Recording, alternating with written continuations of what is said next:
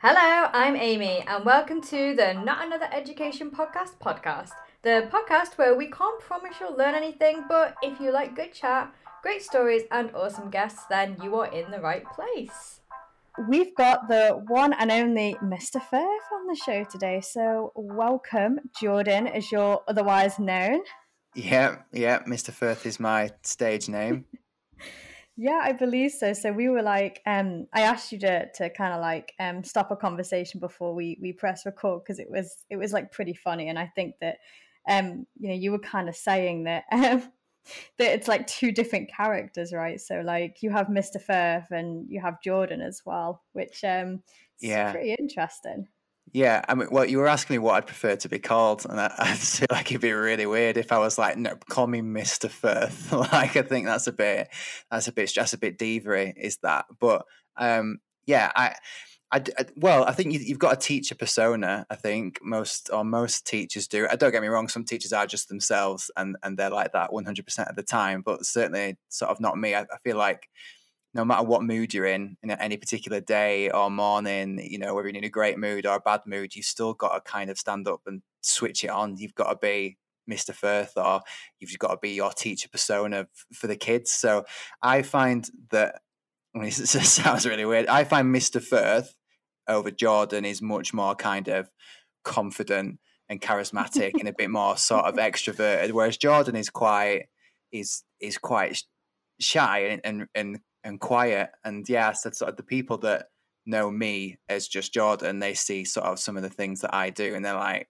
"Who is that?" Whereas mm. if people know me as Mr. Firth, and I say, well, Jordan actually doesn't really speak that much outside of school," then they're a bit like, "Really?" So yeah, I feel like it's like best behavior Christmas day at your nan sort of thing, right? It's like you know, yeah, exactly. Sit so, down and eat your sprouts, that sort of.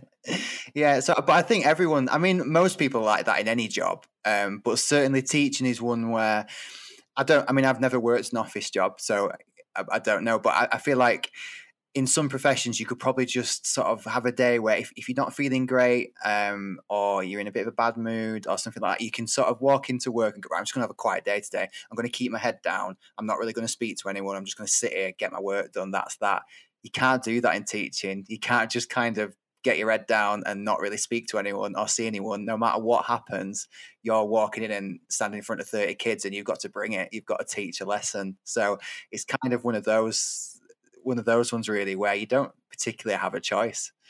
Yeah, like I remember um you ever like listen to um George the Poet's podcast. He like um he does this one thing and he always like um he's really good at like sound seasoning and kind of like um it's really cinematic. It's very like narrative based, but like he does this one that's like live and um I remember him going children know stuff and they really do like they're so emotionally perceptive so yeah. like if you go in and like you know you've had like little to no sleep which sometimes like definitely was the case of me anyway and you kind of yeah um you know you're a little bit off your game you'll always get that like lovely kid who's like what's the matter? Which i would at the time miss watkinson or like what's the matter mr Firth are you okay? And it's like oh it's so sweet. Like you know they're just so caring and lovely and incredibly perceptive. But like did you ever like find that um sometimes you get like a little like nice piece of good news? Like you know i'm talking about the times where um you come in for off your break duty and like the um you know secretary or the admin staff from the office would be like oh just let you know staff meeting's cancelled tonight. And then you'd like almost teach that lesson slightly better because you were like a little bit happier because of the news. I think, yeah i think i think there's definitely yeah definitely subtle things that change the way you teach. When i um when I come in tired, that none of the kids are like, um, "Are you all right, you all right, Mister?" The kids in my class just be like, "Your eyes look purple. You look you look tired. like you need to." I remember I remember once I teach year two, so they're only six and seven. I remember once one of my year twos to being sat on the carpet in front of me. They were just like coming down just sort of transitional thing to do phonics or something. And one of the kids went, "You look really tired, Mister Firth."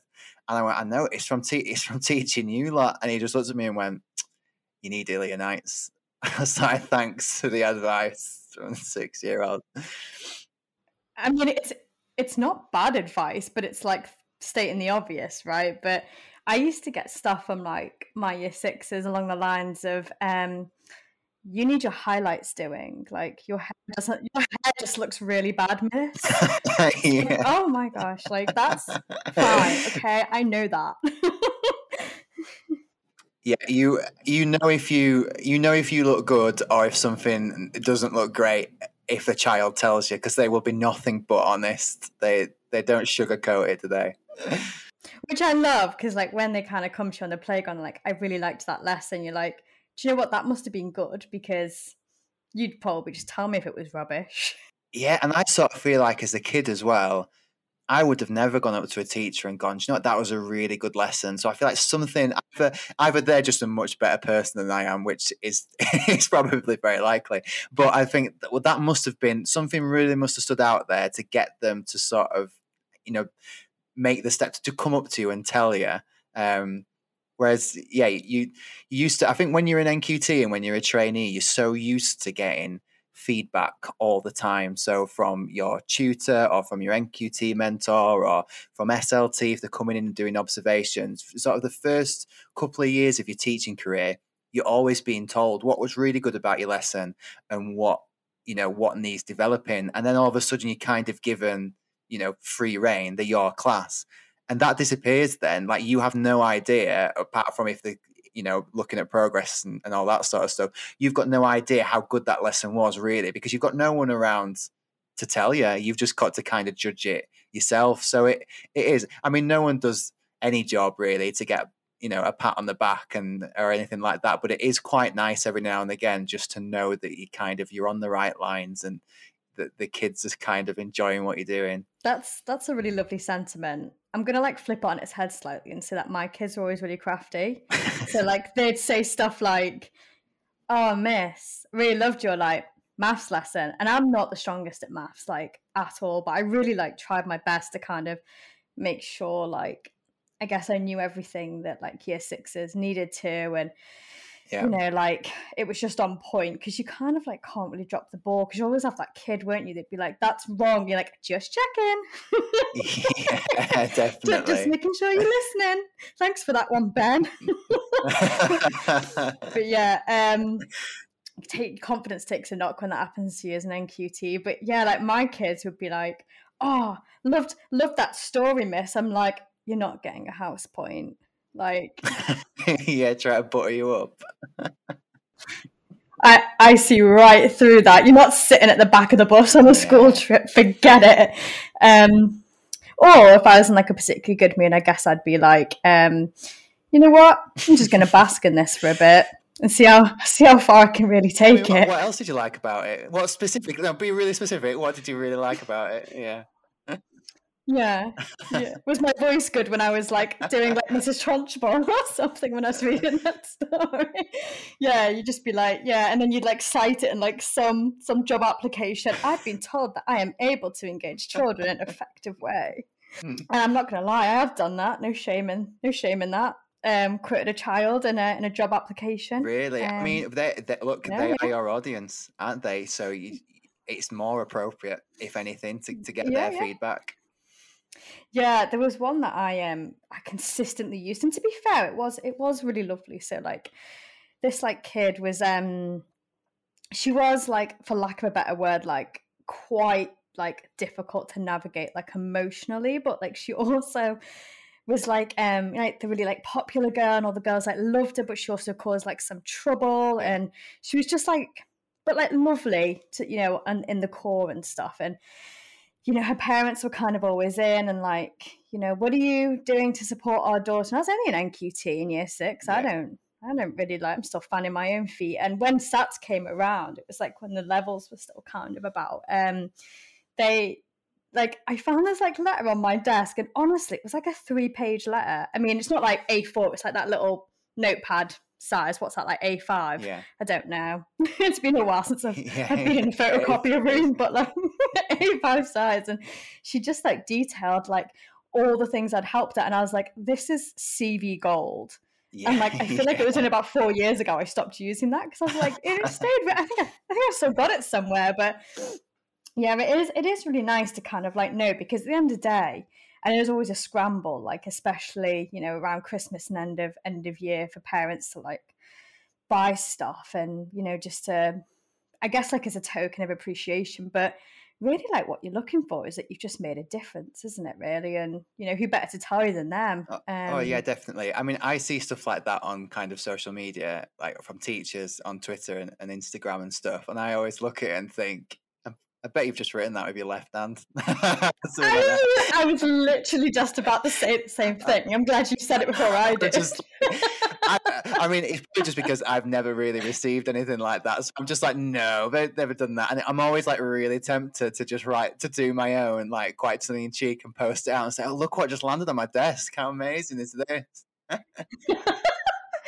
yeah, it's like to Mr. Fair, yeah, you are yeah, my hero. Yeah but like spell spell hero of like two e's, so it's like believable that this child's like having to retake the yeah. I get really kind of like um, I think you can t- when sort of big companies or corporations do adverts that have, have and they, will do something like they'll have a picture on it that's been drawn by a drawn by a child in inverted commas, which I know doesn't translate to, to podcasting, um, but they'll have sort of something that's written by a child, and because we're teachers and we we know what children's writing looks like, you can tell when it's a grown up pretending to be a child, and they're making like like you say those mistakes like that. Oh, just, yeah. just put a double e in hero or something like that. I think it's like it's really obvious to me now when that happens.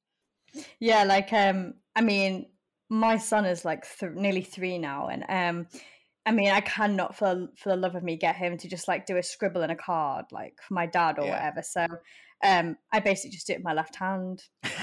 I've done just, that before. I just, I just do it with my left hand, just like get like a color. You're like, oh, he picked up this crayon because he likes the color of red. It's yeah. the same color as his fire engine, so he likes yeah, it. My, I've got a three year old, and I've like, and he, he will willingly scribble usually, but I've got to, I've been like in a rush, or he refuses to do it, and I just think I'll just do some random scribbles, and if the more random it is, the more likely. Yeah, it's like, like, him, oh, so. how precious. But I picked a card like recently. It's my dad's birthday, like last week, and I picked this card. And it was like you could um like choose stickers. So like you could basically like pick which like grandfather name and then it was like all different types of tone and phrase that you could like make this message up with.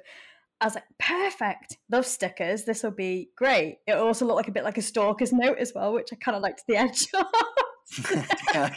so like um we started doing this and like I think it was like the teacher in me was like, I don't like the way none of this made sense. So as soon as he finished with the stickers, I just rearranged them all so they made sense. um but yeah, because like my dad's like slightly dyslexic, so I was like, knowing him, he'll probably like read it and not kind of infer in between and he'll be like, "Oh, okay, is that is is that what it's meant to say?" Or you know, he won't really pick it up that like a yeah. three year old's done it. So, um, but yeah, it's um, I can't remember where, where why I started telling you that, but the point is, is that um, you just you just want like I guess to see the difference, and I think of like the year group you teach, it's uh.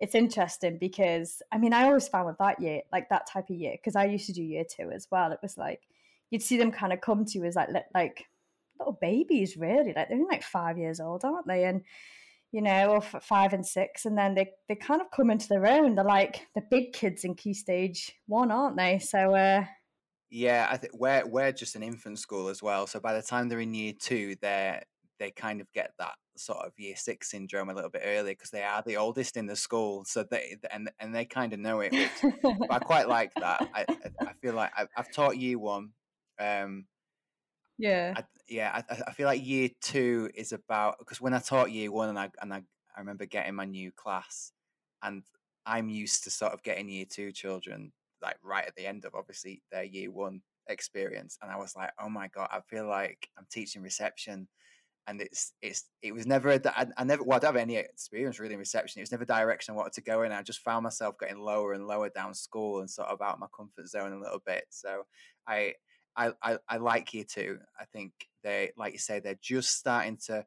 I think they're they're really funny in reception, and I, I, I love reception children. I think they're ace. Like to, to, talk to them and to chat to them, and the same with year one. But I think in year two they're funny, but for different reasons. Like they're starting to get an actual, like a proper sense of humor, um, and yeah.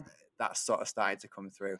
don't get me Oh, wrong, yeah. I'm like one of the mo- most sarcastic, sort of dry people you can you could ever meet, and sort of it goes against every behavior management book in the business. And when you do your teacher training, and if there's any sort of trainee teachers that are listening to this, you will get told, do not use sarcasm with your class. Like as a behavior management, do not do it.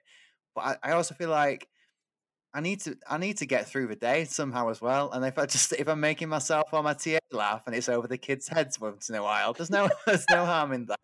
It's fine. So I kind of Oh, end that little yeah. unspoken rule a little bit. But you need to do things for your own sanity sometimes, don't you? Even if it's just uh, like um, a little look over to your TA, like you're on the office and you're staring into a camera when uh, a, a kid says something that's a bit kind of Oh, maybe like so a little bit of an innuendo or something like Yeah. that, and you just kind of stare off into space. I feel like your day needs that, otherwise you'll, you'll lose it. I had um I used to have a TA that was um like I'll send her this episode because she'll love that she's got a mention. But I used to have a TA who was like an ex staff sergeant in the army. So I was like, this is the year. This is going to be great. We've got a really difficult class, and she's not going to take any mess, and it's going to Yeah, be yeah. We're going to make such a good team. And um, yeah, she.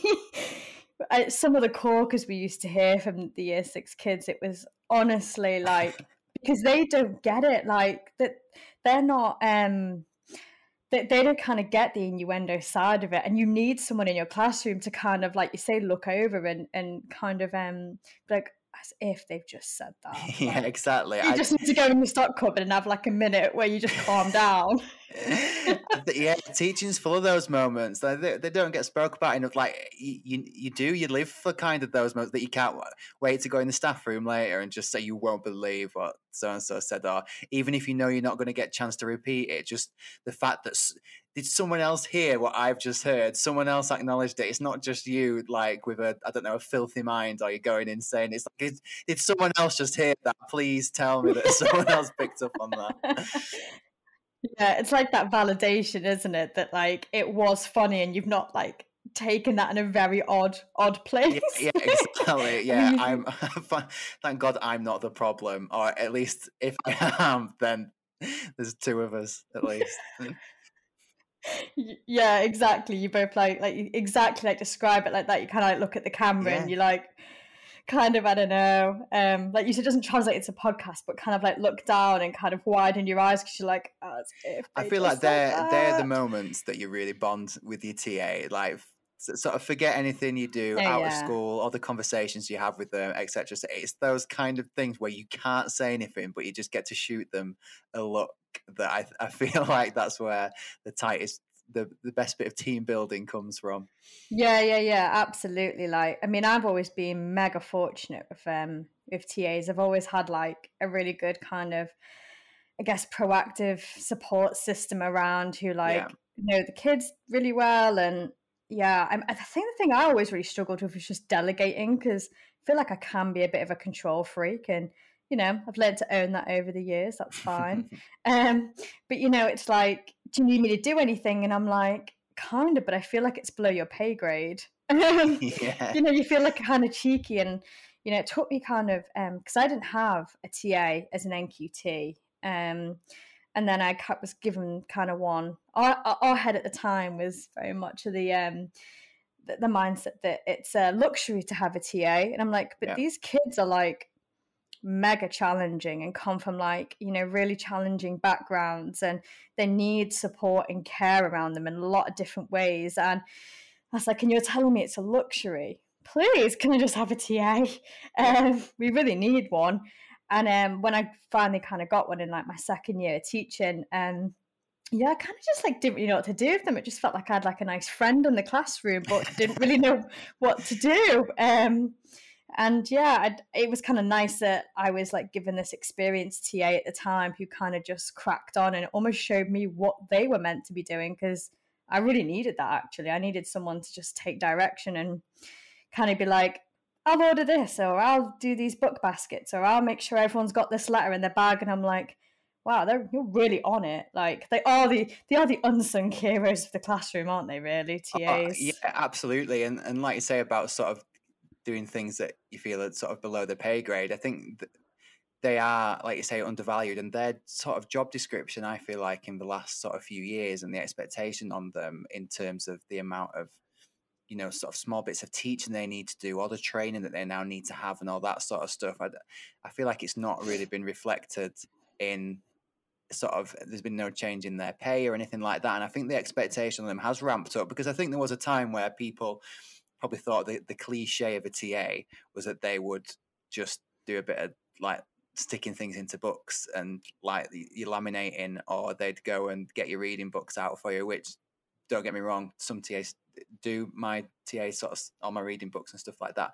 But it's it's so much more than that now, isn't it? You yeah. know, they do quite a lot of teaching, a lot of support work with the children and stuff like that, and and they, you know, they they really sort of earn their money, and I think the expectation on them has ramped up so much in recent years, and it, I, I think it has gone largely unnoticed. I think a lot of people still associate TAs with just that sort of admin sort of yeah. side of it when really you know it, it's about the teaching and learning and about supporting the children and don't get me wrong it is lovely and i think that your previous head teacher might have sort of seen it that way. It is a massive luxury to get someone to do your reading yeah. books for you, or if you need, I don't know, if you do need something sticking into 30 maths books, then sometimes they might have time to do that. But that that is a luxury, don't get me wrong. But you know, it's not a luxury to have someone in there that's supporting your more sort of vulnerable children or children that need sort of yeah. that bit of an extra input. It's just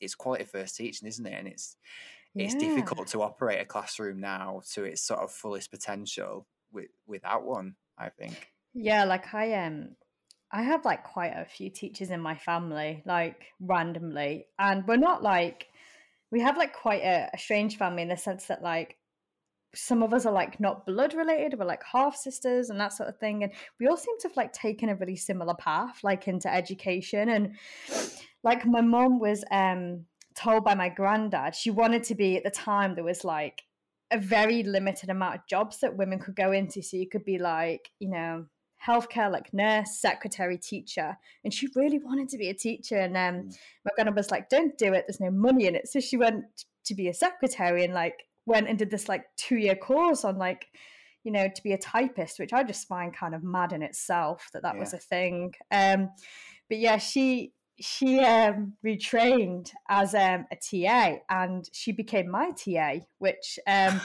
was the most random thing ever because like she was in my year six class and then there was like Mrs. Watkinson and Miss Watkinson. And I mean, even like your lower ability year six are going to put two and two together there, aren't they? And kind of go like, are you related? It's yeah. like, yes, good inference, well done. um, but yeah, it's um it was really really funny and it was like kind of awkward like bossing my mum about like not bossing her about in like a disrespectful way but being like could you get this ready? Would you mind doing this? or you know and she's kind of um you know developed in a way that now she's like basically like a HLTA and she runs like she's not in that school anymore she's in a different school now but um yeah she really really likes it but she she doesn't understand that like um so the the the better you are at your job the more responsibility you're given for no more pay. So like yeah. she's buzzing that she's like asked to do all this stuff, but then like obviously the downside is that it's for like no extra money because they rely on the TAs who can like you know kind of hold their own in in a way or more experienced as such. But yeah, she's um she's kind of navigating her way in what is essentially a, a really really new career. But like yeah, I I, I kind of think that like the TAs I've had you know, uh, we were like chatting, weren't we, like the other week about um, displays and stuff, and I was like telling you about this like one display I had about um, this like TARDIS because like our, our, I think our topic was like something like can we travel back in time I was like, who sets these questions? Like, there, there's a definitive answer to this. We don't have to spend eight, eight weeks to like finding it out. no.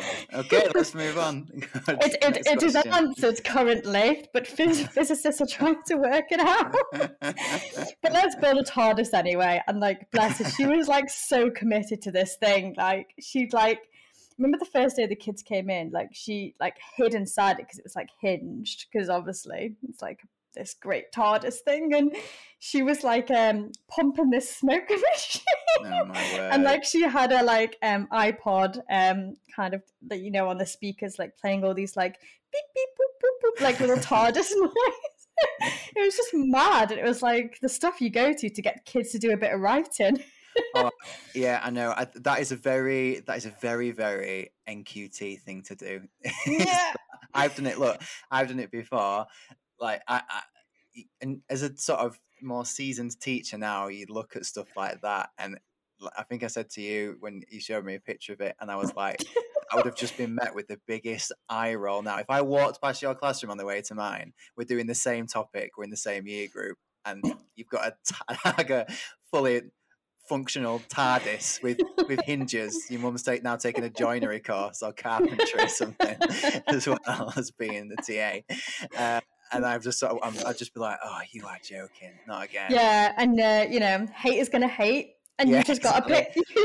I think I feel like most of us have been like, like yeah, that teacher at some point. I think you go through sort of phases, and you are sort of one of those teachers. I my first year, I did one where um, we had to write. We were doing persuasive writing, and over the course of the week, I've photoshopped um, UFOs uh, above in on pictures above schools and made newspaper articles about these UFOs. So they'd come in in the morning, they'd see this headline about UFO sighting, and then we'd we'd carry on with this day. And then on the last day, I um, sort of messed up. Did the did the kind of the classic sort of crime scene kind of hook, which you know is has been done a million times. So I messed up messed up my TA's table and corner where she normally. Put the tape up, put like green jelly everywhere and some handprints and stuff. And I love then- it. I love it. and then read them out this letter saying, "Look, we we've um, we've taken your TA because we want to know what life is like in in schools and stuff, and, and what TAs do. So we've we've taken her on a spaceship, and I, I took a picture, tied her up, took a bit with consent, uh, took, took a bit, took a picture of her and This, photoshopped, this just got dark. tied her up, um, and photoshopped it onto like an alien ship, and showed my class picture of this TA tied up on an alien spaceship, and they they then had to uh, write persuasive writing about why we need our TA back and or and the role that she all the jobs that she does. Um, so it's kind of a look, we need it back for these reasons, but actually, us giving you these reasons helps you with your research, so you don't need to take TA.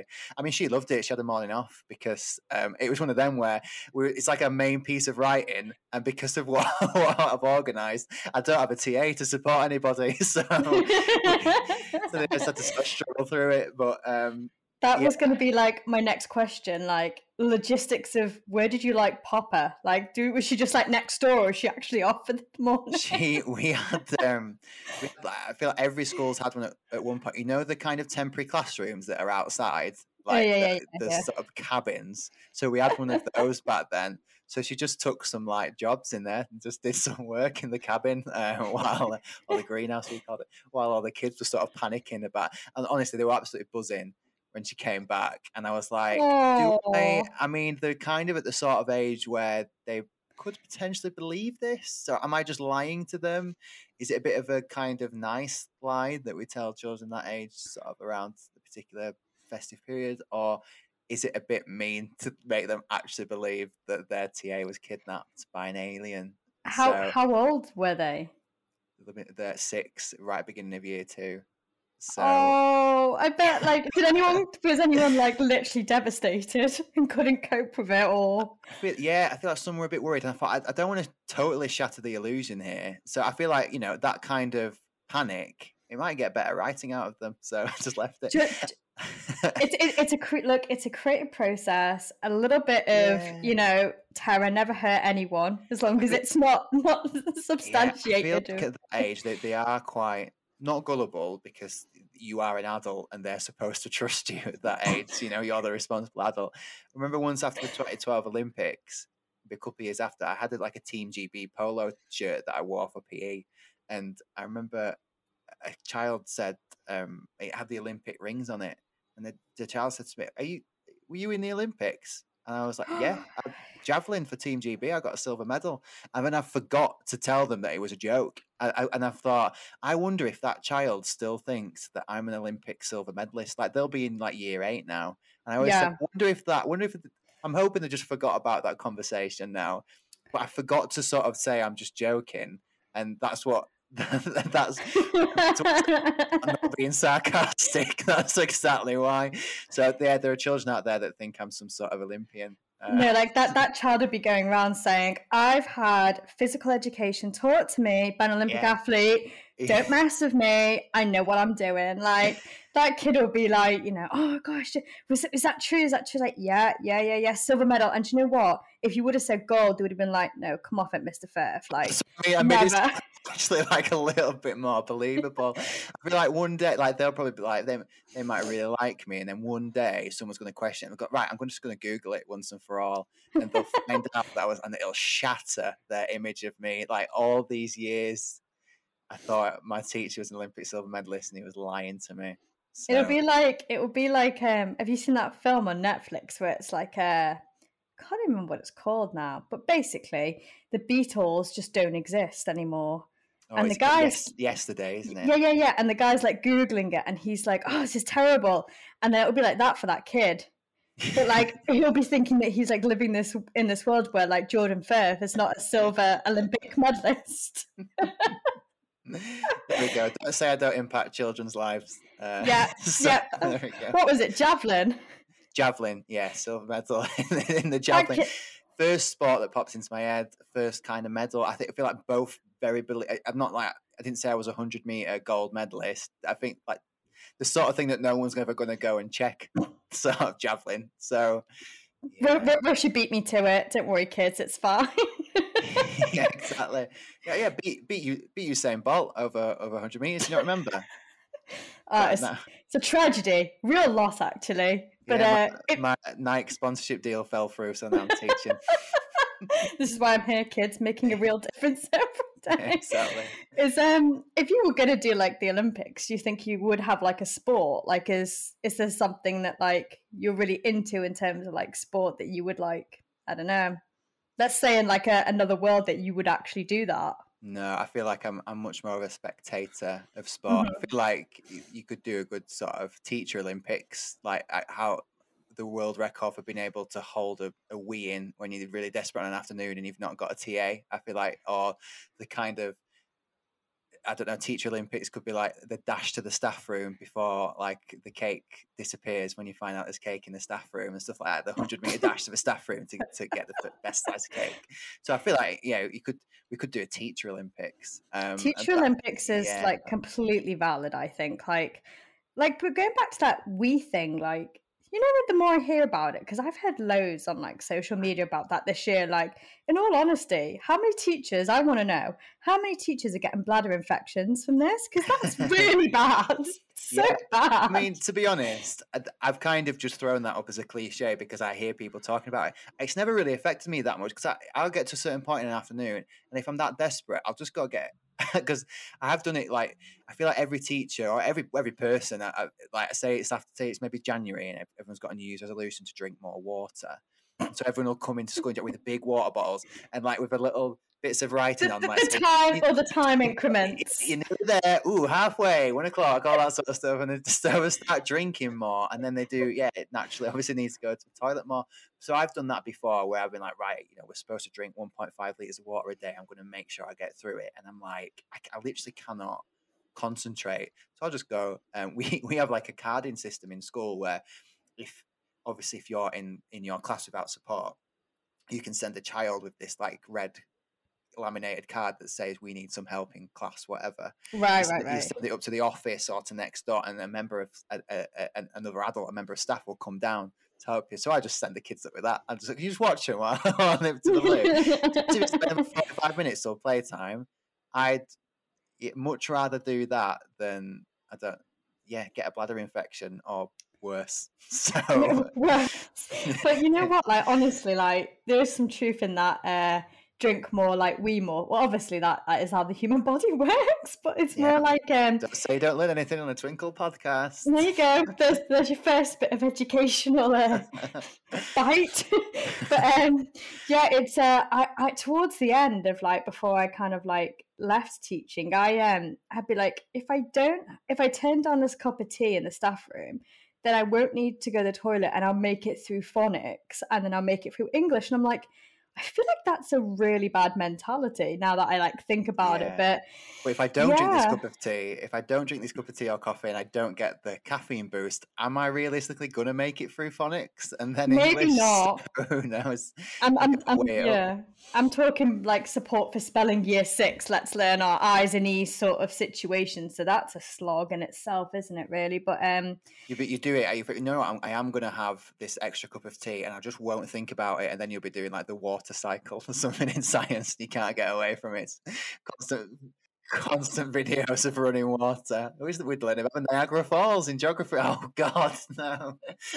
Or like you put one of those like meditation, um, nine hours of meditation. It's all waterfall.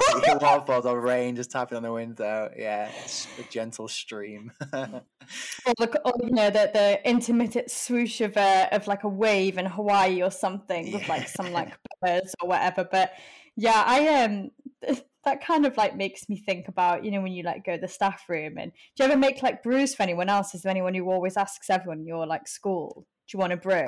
Or like is everyone kind of every man for themselves? I am incredibly selfish. I would never make a cup of tea for anyone. I um I no we, tea and coffee is a bit of a funny thing in some schools. I I think like I, people work it in different ways. Like we have to sort of we every all members of our staff have to chip in for like tea and coffee money and I kind of like protest against that by just drinking water. Uh, but every now and again, like someone will just make me a cup of tea, and I'm always like, because someone else has made it, I always feel like I'm like sticking it to the man, one up in the system. Like I've not even paid, I don't even paid for this.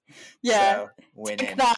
I'm earning those extra hours back, one tea bag at a time. yeah, I've worked an extra sort of 15 hours above my directed time this week. So if I want a cup of tea or a bourbon, then I'm going to have one. We in in like the in the first school I worked in, and like when I was an NQT, it was like me and this other year six teacher, and she was like really experienced. And I remember she'd like start making a cup of tea, and then like I kind of feel like it was definitely on purpose. Now I think back to it, but she'd like like, oh, I'm just gonna nip the loo, or I'm just gonna you know, go and speak to the head. And it'd be like, what about this? And she'd be like, oh, can can you just finish the tea off? Poke the bag. And she'd always say that, poke the bag. And I used to, I'd be like, okay. Poke I'm like, just bag. like obliged to, to poke this bag. And, um, you know, that's probably the best advice I got as an NQT. Poke the bag because you get a better cup of tea. Yeah, see, I before I became a teacher, used to work in um, Whittard, which sell tea leaves and coffee beans. So, it, I, in fact, the re- uh, the reason I became a teacher was because I used to work in Whittard and we sold tea leaves, coffee beans, stuff like that, and um, we had to take like sort of tests and exams. We had to do like the Whittard knowledge, it was called, where you had to learn about for different types of teas and coffees. You have to be able to identify them by smell and taste and be able to describe them to customers and all that, where it came from, the manufacturing process, all that sort of stuff. And um, I remember serving this this customer. I worked. I went to uni and worked there in York, and I had absolutely no idea. I did design at uni, no idea what I wanted to do um, when I'd finished. So I was just still working in Whittards, which I did. I actually loved that job. Um, but I someone came in and they were asking about a particular type of tea, and, and I remember the tea it was Assam. Uh, so I described Assam to her. I was like, "It's from it's from India. It's it's quite malty, all this sort of stuff." And um, she didn't buy anything. She, she she just sort of looked at me and went, oh, "You'd make a good teacher." And then walked out, and that was like the only thing pretty much she said to me, apart from like, "I'm just looking for a particular type of tea or whatever." And she she just said that to me, and it, it just I was like, "Oh." And it just stuck in my head. And she what, actually what I remember saying to my manager, "Oh, this customer just said I'd make a good teacher," and he was like, "Yeah, he probably would do." And that was that was the seed planted. Uh, honestly, so I, I, I then went and, and volunteered in um, a mainstream school and a, and a, special school. Then I became a TA, and then I, I did my teacher training, and I am where I am now. But it was literally because of that woman just going, huh, you'd make a good teacher that that was it. So she's out there somewhere and has absolutely no idea on the kind of impact she's had on my life. Like such a flippant comment, and you know, we as Yorks, we had so many tourists and all that sort of stuff. So the the odds of her being in that shop on that day, well, I was working astronomical, but um, that was the kind of the catalyst for me going. All right, yeah, I'll, I'll look into this, and uh, there we go. Well, wherever you are, yeah, if, if you're listening, Aslam is that the name of the tea? Assam tea. Assam tea, yeah, it's my favourite tea. I feel like you well, know this so, woman, Jordan. Um, I, I, promise. No, I don't. She's had such an influence she, on you. I, like I said, other than that one sentence, I, no, I no idea um, who she is. But yeah, Assam Assam was my favourite tea before she said that. But um, which is why I knew so much about it. But uh, yeah, yeah, really weird. I always feel like she she doesn't know the sort of. Um, I say thank you. There are days where I think, God, I wish you'd have never said that to me. Where I've got like nine, nine books to mark. I sat there cursing the name. no, no, two books and yeah, do you want a cup of tea? No, she didn't even buy anything. She just walked out fuming. oh god, I mean. I- I, I, love like that story. It's very cinematic. Like I feel like it could be like the beginning of a it's musical. Like a, a sliding something. doors moment, isn't it? Yeah, it's like a you could almost like see a light bulb go on in your yeah. head in that yeah. shop. Um, I mean, one thing I will say about Whittards is that um, they uh, turned me on to white hot chocolate, which is revolutionary in my yeah. mind because I was just like, "What is this? This is like the best thing ever!" And they make one with like a little kind of um, white chocolate bits in it, so it like melts and becomes like I don't know, just like the best thing ever. But I love a I love a good uh, visit yeah, to Whittards. To. Maybe they'll sponsor the podcast. I don't know, and send you some. Uh, we, I feel like we've given them enough. We've Maybe. given them enough promotion there. Uh, absolutely, they, they do do they do do the best hot chocolate. I, I'll I'll I'm still loyal to them after all these years. We'll still go to Whittards. So do you find like um like being from like a sales kind of background like does that help you in teaching? Because i feel like being in sales is like one of the hardest things ever. Like it's so hard to be a good salesperson. I, I y- yes in a way. I feel like when i sort of talk about sort of mr firth as being this persona and, and a bit different to sort of me i think working in whittards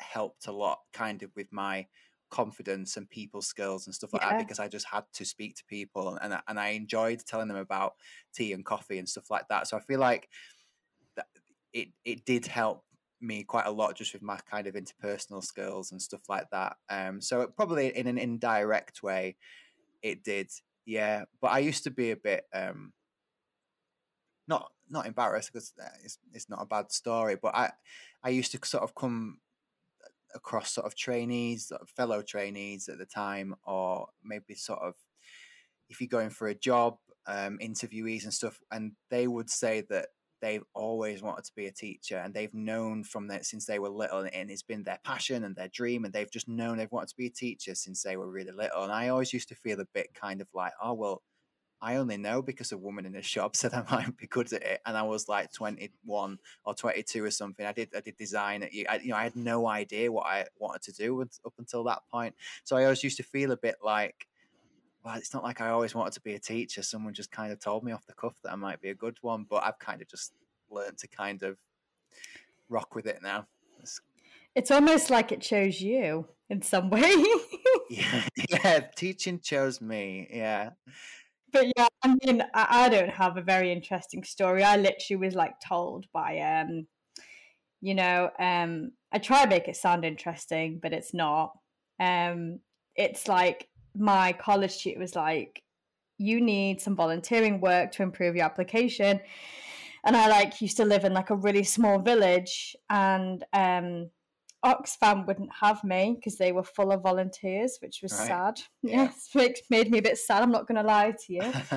um, but so I basically like volunteered in this school, and I was like, "Oh, this is awesome! Like everything's yeah. so colorful and happy, and like I want to be here like every day."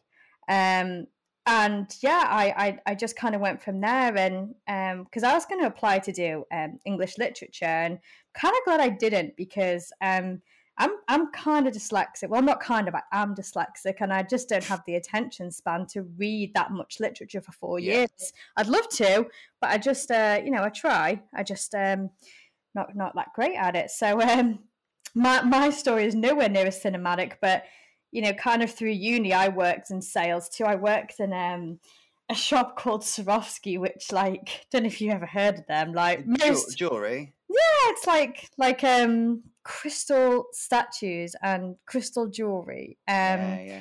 Like yeah. a crystal, like a crystal swan, that sort of thing. That you, exactly, that and sort um, of seeing, like um, you know, like grandmas have kind of the nice sort of display cases that have like Yeah. mirrors behind them and like the little glass shelves. Yeah, that sort of thing. Yeah. Like a, a plate with Princess Diana on it and all that sort of yes, stuff. yes, and we used to have this um this club. Um, really hope I don't get in trouble from the Austrian company that is Swarovski, but um. It's fine. We're, we're, we're, we're in Whittard's good books, so it's that's all we need. Don't worry about it. the Whittles and Swarovski feud. yeah. yeah, like they used to have this club called like the SCS Club, and I can't remember what it's called. I want to say like it's uh, Swarovski Crystal Society or something, and yeah, they used to bring out these like animals um every year, and it was like for like the whole set, it'd be like six hundred quid. And you were like some of them, you're like, oh, that's pretty cool. Like, you know, someone's like made that in a mold in a factory somewhere. And then you'd be like, that's nice. And then like people will go mad for these, like, I don't know, like one year it was like pandas, one year it was like tigers. Um, and you'd have to get it out the case like these little like gloves. And um, I remember one time I dropped one, the little baby panda it was, and its ears Oh, came off. the baby. Not the baby. Not the cup. And honestly, I've never seen someone so devastated. And I feel like whenever I was dealing with a tricky parent, you know, if they were like, you know, upset just about something, I just the panda. exactly. I just think of that moment where I had to calm this person down that I'd like because you have to like order them in for these people. So this was like their panda. They ha- would have to wait another Sure, yeah. the panda. so mm. it was it was a it was a difficult situation. So, you liken parents and their emotional attachment to their own children as to this woman's emotional attachment to a glass panda cub. Absolutely. Yeah, I can see. I can see how that prepared you well for Yeah. teaching. yeah, like I, I Did you feel put like your CV as well? What's that? Is that did you put that in your CV as well? I'm really good with uh, dealing with parents because this one time, I have extensive experience in. yeah, this is what a kid definitely said about me that I definitely didn't write with my left hand. It's on your CV. Send in photocopies of it. It, it writes itself, doesn't it? Oh, absolutely. Like, I mean, I always wonder, like, on job applications, how far back do you go into the deep, deep, dark depths of your like job history? Yeah. You know, do you go all the way to when you were thirteen and you did glass collecting? Um, Oh, yeah, legal definitely. le- I don't know where that's legal, but I, I did that for a parents' bar. um, Let's not, let's not uh, let's not out your parents for child uh, exploitation on on the official Twinkl podcast. but yeah, like I um I used to put all kinds. It made me look like I'd had like a really rich and colourful yeah. job history by the time I was like twenty. Um, which I don't I don't know if that's good or bad, but I mean I think I it, it depends when you get to a certain point, don't you? I feel like if if you're going into school and it's your first teaching job, then they might have a little look at that. But I, I think if you're like for me to go into another job to apply for another job now, I'd obviously include Whittards on there, but I would never write about it. I'd I'd talk about you. You go off all your sort of. They're bothered about how you are, sort of through school. I feel like you could do that. Like yeah, I, I used to hand out menus at a restaurant, so I'm really good at handing worksheets worksheet worksheets printed from Twinkl. Uh, I'm really good at hand, I'm really good at handing those out. Yeah, here we go. You're welcome. We'll settle, we'll settle on a fee later. Don't worry.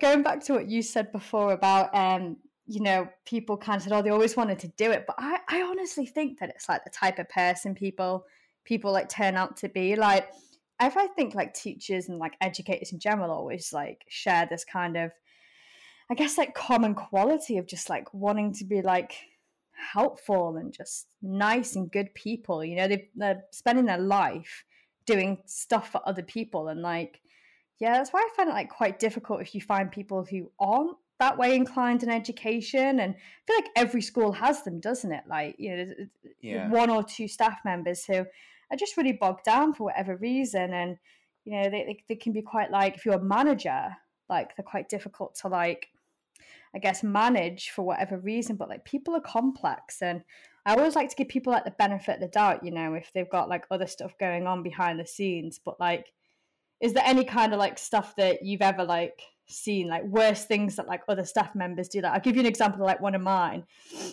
Um, so school I worked in, we used to have like the tiniest stock cupboard because it was only like a school of like 50 kids. It was so, so small. And um they used to have this stock cupboard and um they had like four reams of paper for like the entire like year like which is nothing is it really like if you've ever been in like a photocopy room it's really really small and like um uh, this particular staff yeah. member used to like basically take half the reams of paper and like hide them but because the school's so small like they're not hard to find there's not that many there's not that many places they could be but that used to really like bug me because it's like stop hoarding stuff. But like I know because in my mum's school, for example, I I mean I'll wrap my mum out. I've seen her do it with curvy boarding. Oh no, not holding the curvy borders.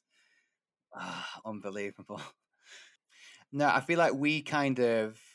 I think every teacher will hoard something, and we've kind of we've got quite a big sort of storeroom and um, we have like we're lucky enough to kind of have like a almost like a resources manager so who who is there to kind of it's just loads and loads of stuff don't get me wrong but i think her initial job started off as you know she would she would help prepare things for teachers and do displays and all that sort of stuff and, and her role has massively developed. She's like a, an unsung hero at our school now but she's very protective over kind of her storeroom and the, everything that's in there. So you've kind of got to go on like secret missions to try you know if you want you want a few more glue sticks because you run out it's like it's a massive it's an undercover operation and like you you sort of be sneaking up into the, the temple like, you know, like Indiana Jones, where it, he gets that like gold, and it's every yeah, and, and it, it just sort of places it with like a bag of sand. It's like it's like that sort of thing. Like, can I just look? can I do it without without a noticing? Um, so I feel like yeah, you've got to be, especially with glue sticks as well. You've got to be like it's like this big undercover operation. When sort of going back to people, actually, just speaking of Indiana Jones, it's going to be a really really weird link to what I'm going to say but talking about when saying about how people sometimes always knew that they want to be a teacher, I think it's difficult because as a child, you you have no idea what path your life is going to go down, and uh, surely rarely people are now working in their childhood job. I'm sure there are plenty that are, but it doesn't usually work out that way. And I remember being in year eight and no, it'd be year seven actually, and talking to like the careers person right at the start of high school and um, saying, "So what? What would you like to do as your job?" And all, ever since I was little, like right from being, I wanted to be an, an archaeologist. I wanted to be an archaeologist. It's like archaeologist, yeah, like um, like Alan Grant off of Jurassic Park, uh, or like I was like, oh, like Indiana Jones, and she was like. She sort of looked at my like little sheet thing, clearly my, my grades on or whatever. She went, no, you need you need good grades to be an archaeologist. And I was like, uh. she was like, should we, should we pick something a bit more realistic? I was like, uh. But then when I think about it, Indiana Jones was a teacher, and so so am I. So short of a cowboy hat and a whip, uh, I'm basically Indiana Jones. That's how I see it.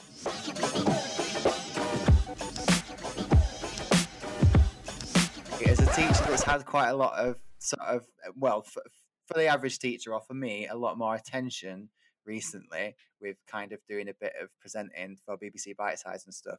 Not all attention is good attention. I'll I'll, I'll vouch I'll vouch for that. But I mean, yeah, like oh, that's I kind of wanted to ask about that as well, like kind of the work with like BBC and stuff. Like, um, I mean, I always like find it really interesting in any way, like how BBC they have like obviously the researchers and stuff. Um, but like First of all, like, yeah. how did they like, find you and like what was that kind of like? Um, because the Bitesize daily offering was like huge deal, uh, but still is. It's still you know still you know producing those episodes, but it's uh it's really cool to kind of I guess like have that string to your bow, isn't it? Yeah, BBC throughout the pandemic were amazing. And I'm not just saying that. I'm, I'm not. I'm not contracted to the BBC. I've got absolutely no obligation to say that. You know, I, fair enough. I, I, do want to. Sort. I don't want to burn any bridges, but um, they they were they were so good. They they the speed and the sheer amount of content they produced in such a short space of time from yeah. the government announcing the school closures to then children being at home and the content they managed to get out so quickly was phenomenal. So I got involved by um, so I'm quite active on Twitter um, for my sins sometimes, um, but I it was just sort of during lockdown at the time I was doing quite a lot of sort of just daft videos really like tongue-in-cheek sort of parod- parodying life in the classroom and i still do a couple um, every now and again but I, I, was doing them quite quite frequently these these sorts of videos just I, I think the one that got me noticed was a, a video about sort of cliches that sort of every teacher says, and it was just basically two minutes of this supercut of everything every teacher's ever said. Um, and um, just a, a, a, researcher, producer found it and said, "Look, we we sort of we really like the stuff that you're doing on Twitter. I think it's like really relatable." Um, this is what the BBC's planning on doing during homeschooling. Are you interested? I was like, yeah, of course. So then I, I, had to sort of send in like a, almost like an audition tape of me doing some teaching to camera, and then and then that was it really. So I did. Um, it was called Teacher Talks on BBC Bitesize. It formed part of Bitesize Daily sometimes. Uh, it formed part of their online lessons, and then they were just available on their own on iPlayer. And it was basically, I think that the idea behind it was that it was it was real teachers. Um, yeah. There was like you know the the um, oh, I can't remember his name now. The do you remember the educating Educating Yorkshire? Oh, uh, uh, yeah. What's his name? And exactly who you mean? Yeah, really famous for helping the uh, child with the stammer that do that poetry and he got really sort of well known for it so he did a couple and stuff like that but i think they, they wanted to go down the line of they did a lot of sort of celebrity stuff like i don't know sergio aguero teaching spanish yeah but they also wanted a lot of things like produced by teachers getting yeah. to the children so yeah uh, teacher talks with like 10 minute videos of me explaining a particular topic um, and yeah, putting it out there. So it it was with them where I, I only I, I on Twitter first and foremost for my own amusement. I, I used it initially as a bit of CPD, and there's some amazing stuff on Twitter. You can get so much out of it if you use it properly.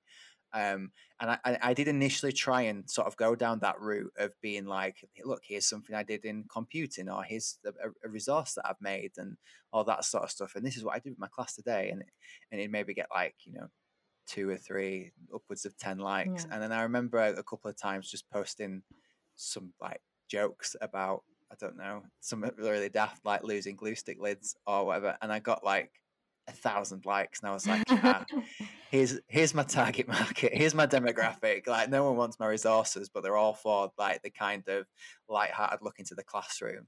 So that's just what I kept doing. And like I say, first and foremost, I was doing it for just because I, I quite like doing it and I, and people sort of seem to enjoy it, but there was no kind of I wasn't trying to put myself out there for anything like that. Um, and it just it's just luck really. They just kind of got noticed, so it was good. I, I kind of I feel like I really needed that at that particular yeah. time of the pandemic. I was in school maybe once every two weeks, and I, I, I, you know we were doing the remote learning, but it wasn't quite as refined as it was during the sort of second lot of school closures. So I kind of felt a bit more like I was doing something and playing a bit more of a part, and you know, like do, actually doing something to help out. You know, I, I didn't know how many children might watch this video, but I was like, look, I'm actually putting something out there. I'm doing a bit of good here. So it, it was quite good for me as well. And my sanity, it was during the, the, the biggest lockdown where you were only allowed out of the house for an hour for exercise. So to be able to get out of the house, go to Media City and see, it's, yeah. it's really strange. I've only ever worked in teaching as, as my like a proper career. So to see an, an entirely different industry at work was just fascinating. And don't get me wrong, it was it was weird teaching to an auto cue or to a camera than it was a class of Yeah. 30 children. I remember the Yeah. director saying, just pretend, she said, just pretend you're talking to your favourite child. I was like, well, we don't, we, don't, we don't have favourites. What are you talking about? Um, but yeah, it was, it, it, I, I absolutely loved it. It was, it was great. It was an amazing experience. So I, I did that a couple of times. And then just kind of off the back of that, I kind of, um, I did a lot of local BBC radio um, during lockdown when they wanted views of teachers on the pandemic, and I clearly just had they've just had my number on file. Like I'm a teacher Yeah, that they yeah. know, so I just kind of got called up quite a lot, and still every now and again, like BBC Radio Leeds might ring me. I'm like, um, a friend of the show. They call me Mr. Oh, Firth. friend that's of so Friend of the show. So yeah, so from there I've just done. So I did my bite, DBC Bitesize. Um, my own teaching podcast and then sort of every now and again like like this when I get invited on other podcasts and stuff like that or people might send me a DM and say will you work on this for me? and all that sort of stuff. And I I love it. It's kind of I love teaching first and foremost is what I love to do and that's that's my job and that's where my passion is but it is nice to have that little bit of window outside the classroom where you're still talking about school Yeah. you're still talking about education but it's it's a little bit different I I, I do I, I I love this side of it I, I, and I never really knew that this side of it existed really when I was an NQT or ECTs as they are now I, you know I, I didn't set up my, my Twitter account until maybe about my third year of teaching, and even then I didn't use it properly. It was it was lockdown that it kind of grew and grew and grew. Um, so yeah, it, it was really nice to kind of discover this kind of side to education and, and teaching. And there are so many people out there that you know, even this weekend, like EduTwitter as they call it, they've all been you know they've all been using the saturdays and, and, and meeting up and doing C they've you've all putting on cpd for each other. It's all free all that sort of stuff. It's you know it- some really amazing stuff. Don't get me wrong you can get consumed by it and i i have two twitter accounts. One is mr firth um which like i say my alter ego. Um, at Mr. Firth if you want to follow me. Um, and then I, have a personal one which is private, which I follow like my hobbies on there, celebrities, you know, TV, films, all that sort of stuff, because I feel like you, you need to keep it separate. Like I don't want all absolutely. this sometimes. I, I don't need all the teaching stuff to sort of bleed into my, my normal life if I just want to, I don't know, check the football score or, or find out about a, a new film that's being released. Like you, you can you need to be able to switch off. So that's that's been my way of doing it is is having two separate accounts that are for two very um, very separate things and and like I say, you can get consumed by it, and, it, and teaching is a job that is so easy to do that you know I, I I would consider going to maybe a weekend CPD event, but you know, once in a blue moon, I, I I think people, you know, don't- some people live it. Some people absolutely live the job, and that's fine. That's absolutely great. But I'm just, I can't do that. I need to be able to put it aside every now and again and just switch myself off from it. So Yeah, I mean, I I think you make like a really really good point because I've seen like a lot of like people on like EduTwitter that kind of are like looking for this like motivation and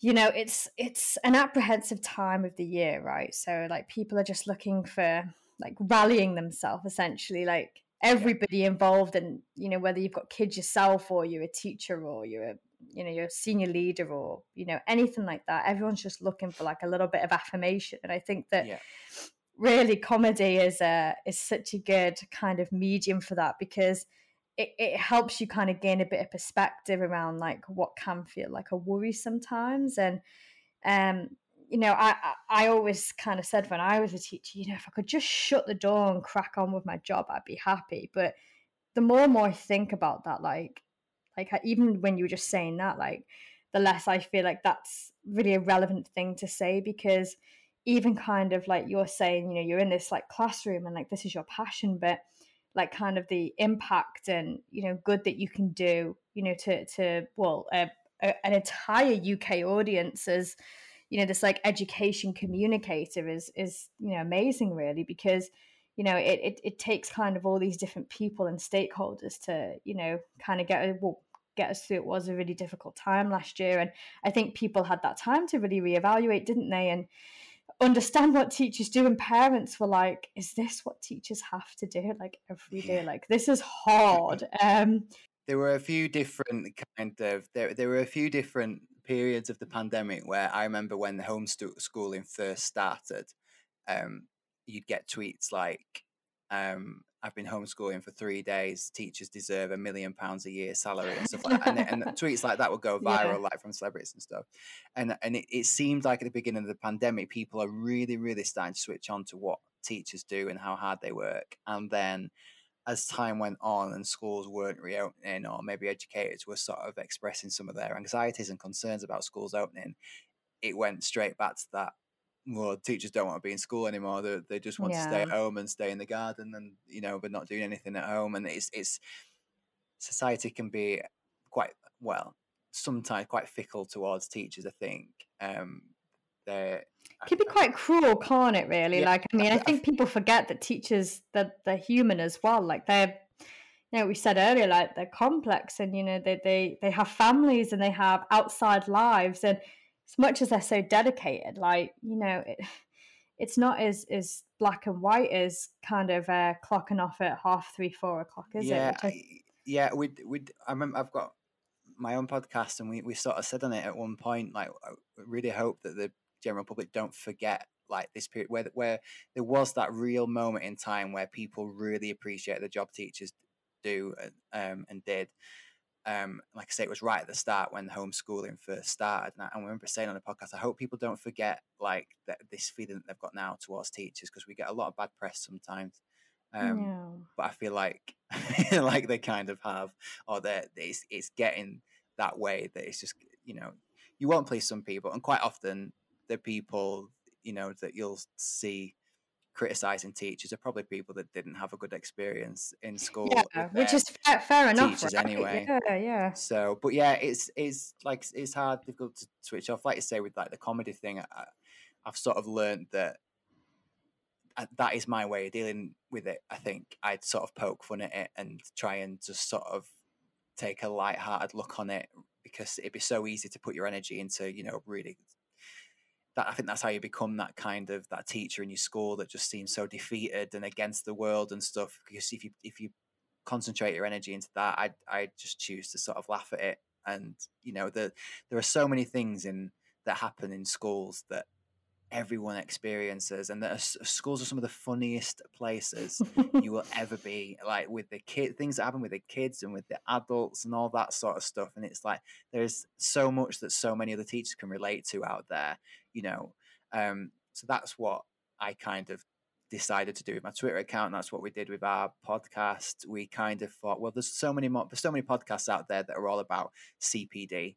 Um, and there are so many, you know, Twitter accounts out there that share amazing resources, and there are a lot of people out there that just like to complain and all that sort of stuff. So it's like, well, teaching's great. Teaching's hilarious. There are so many really funny things that happen. Why aren't we talking about that? Why aren't we having a laugh about that? So, yeah, I, I mean, uh, I I think that like when like BBC Bitesize did that last year, it was like a, you know, we kids are visual, right? Most kids are visual learners, and it's just so great to have this like amazing visual resource from the BBC. And like, I know Twinkl partnered with them, and then yeah. Twinkl also did. um like a campaign recently called like the wave of thanks. It's kind yeah. of like reminding people like actually like we need to thank teachers. You know how like um the nhs kind of got like um you know the clap for carers? I'm not saying people should stand on their doorstep and clap for teachers because no.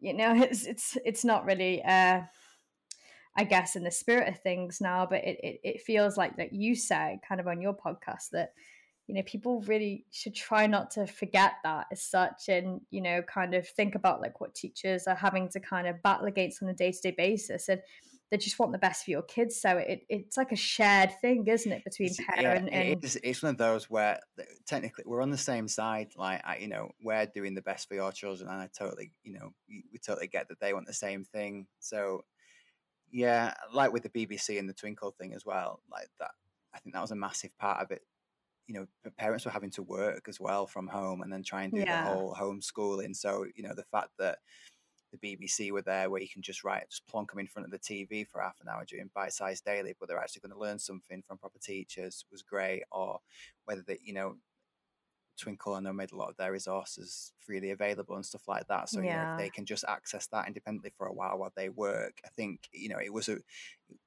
I think it's one of the, I feel like the first lockdown already gets romanticized a little bit.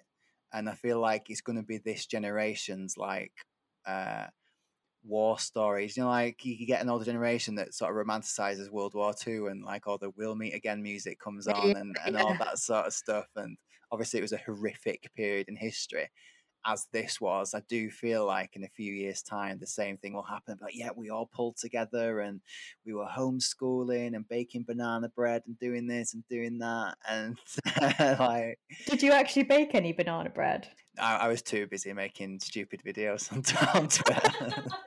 I I um tried to make banana bread, um, but it was really hot at the time, and I found that I baked probably a really unhealthy amount of fruit flies into mine, so that put me off it for life.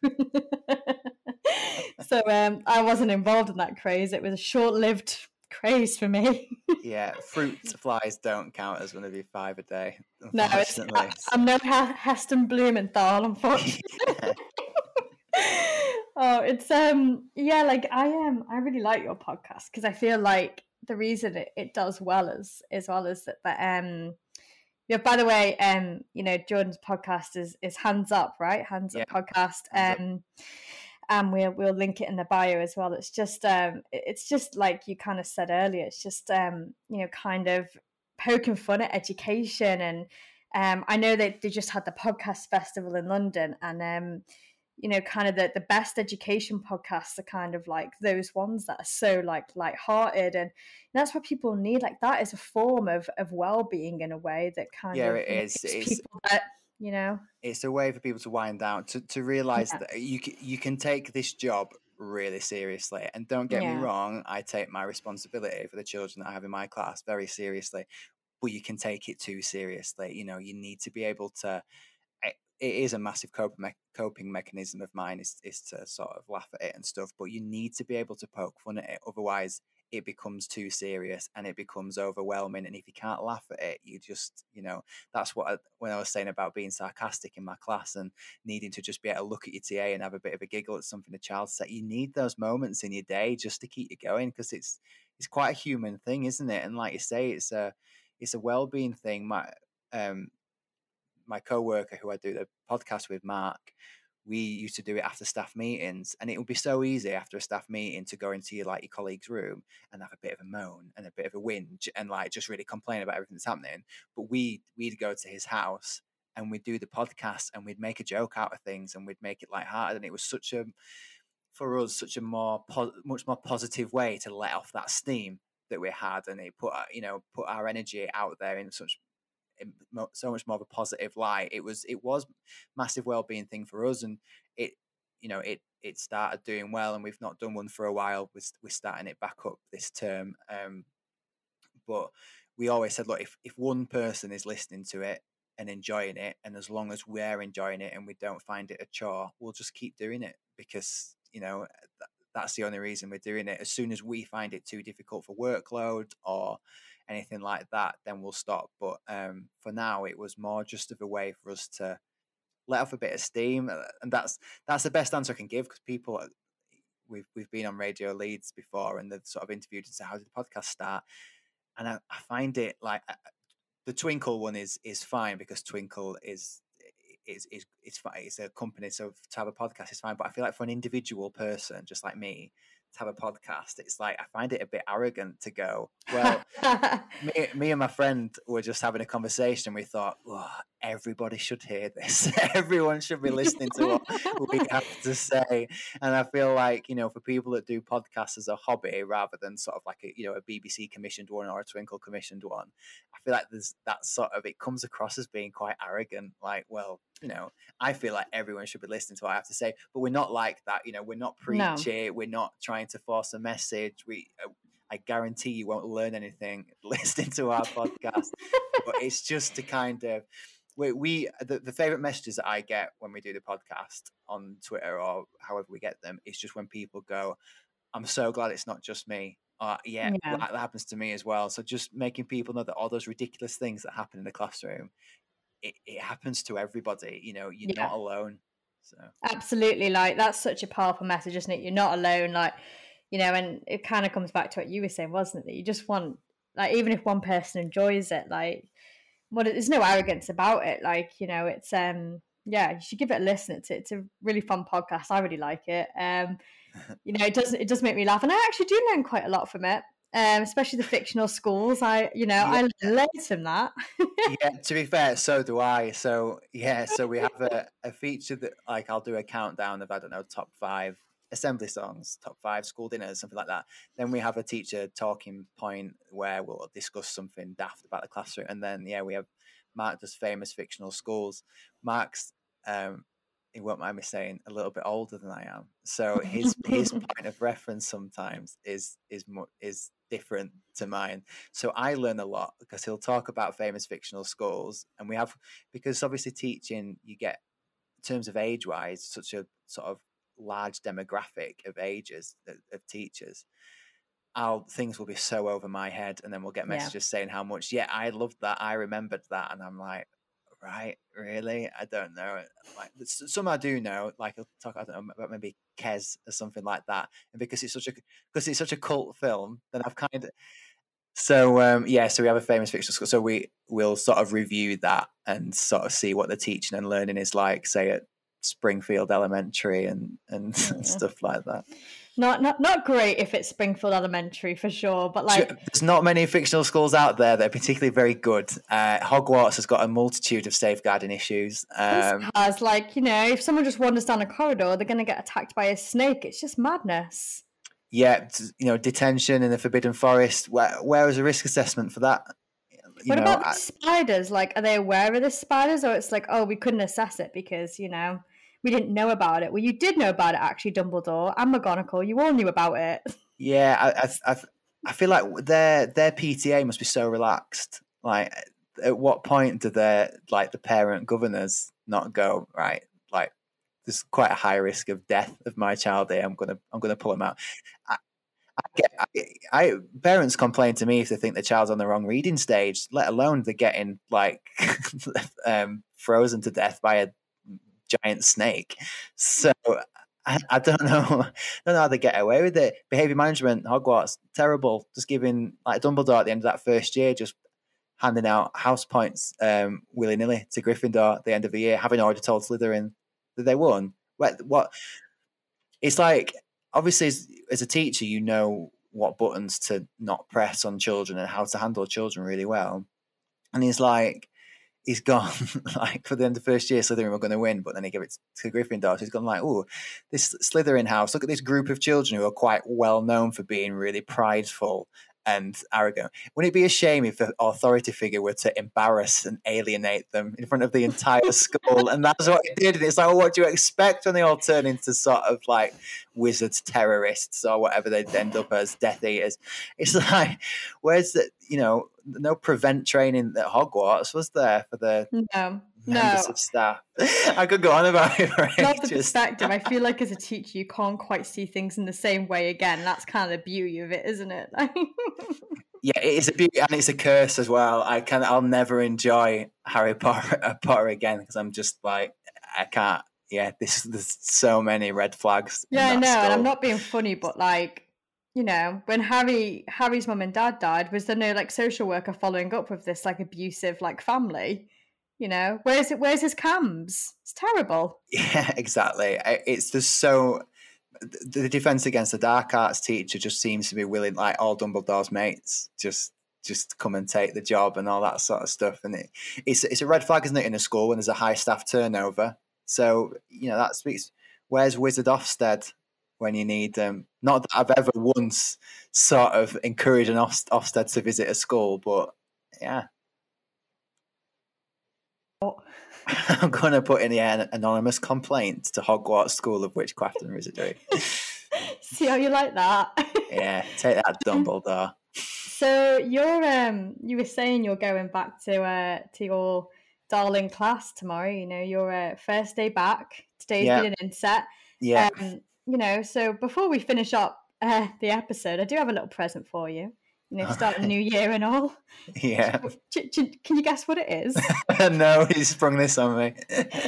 no, uh, you probably wouldn't guess it because it's, it's a bit stupid. It's some cheesy education jokes, to be honest. oh my words!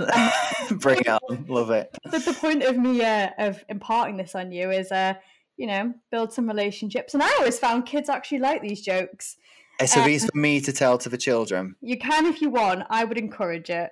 Yes. Obviously, um, I've not been in the classroom in about five years, but um, you know, I think these are, and I'll email them to you after in case you forget any of the punchlines. If you've not been in the classroom five, if they're anything to do with um, loom bands or anything like that, was so five years ago now. They're not, they're not, they're not interested in anymore. okay, so the first one is why are Cyclops such great teachers? I don't know Because why are Cyclops such great teachers. Because they only have one pupil. I mean, to be fair, that would that would be decent, wouldn't it? I'd, I, yeah, I want to, I want to work in that school. Okay. um, next one. What did the pen say to the pencil? I don't know what did the pen say to the pencil. It's quite a deep, deep answer. This quite, you know, it's what it's one for the thinkers. The Oh, is it? in your class. Yeah. The uh, the pen said, "What's your point?" That's I mean, I've been thinking you know about what we're that talking about. Um, talking about don't ever be sarcastic to the children. Rhetorical questions is another one to avoid. What's your point? What's your point? And um, a personal favourite, you know, if you're uh, if you're doing any animal based topics, Sure. Yeah. why didn't you see giraffes in primary school? I don't know. You ready? Yeah. Because they're all in high school. Oh my. I mean, that doesn't I make, mean, that doesn't make that much sense, but I like it. we we um we once for comic relief um did like uh we've got 12 classes in our school and each teacher had to pick uh, each child had to or if the child wanted they could bring a joke into school and each teacher had to pick a joke for the child to go up in assembly and read out to everybody and we had like a competition so one child from each class that the teacher had chosen with their joke read it out to the class and one of the kids in my class told one and it was like obviously they're infant school children, so it's like borderline inappropriate, like five years old. And I thought, I, I thought, screw it, I'm going to get them to say it. So now I can't remember the exact wording of it, so I apologize. I won't do the joke justice. But you get like, you know, all these innocent kids, four to seven years old, um, saying all the like little innocent jokes, and then um, I think the girl in my class, she was like, "Why did uh, why did the toilet paper sort of unravel while it was crossing the road or something like that? And the first like it got caught in the crack. and all the teachers were just like, "Oh no!" It's like it would only be from Mister Firth class or that one. There's only Mister Firth that would choose Absolute that joke. I love it. I love it. so good. It's just mean, that- borderline. I can get. I can. They can get away with that. Yeah, I mean, they're just great for building relationships. So you'll have to let me know how those go go down. Um, Yeah, I will do. Yeah, when they think I'm the uncoolest teacher in the world by the end of the week, I'll let you know. I'll pin the blame. I mean, they're the types of jokes that just scream, "Please like me," aren't they? yeah. To make up for it, I'm gonna have to tell them that I've got a, a different Olympic medal to, to try and redeem themselves myself, get some more street cred, lie to lie to them again.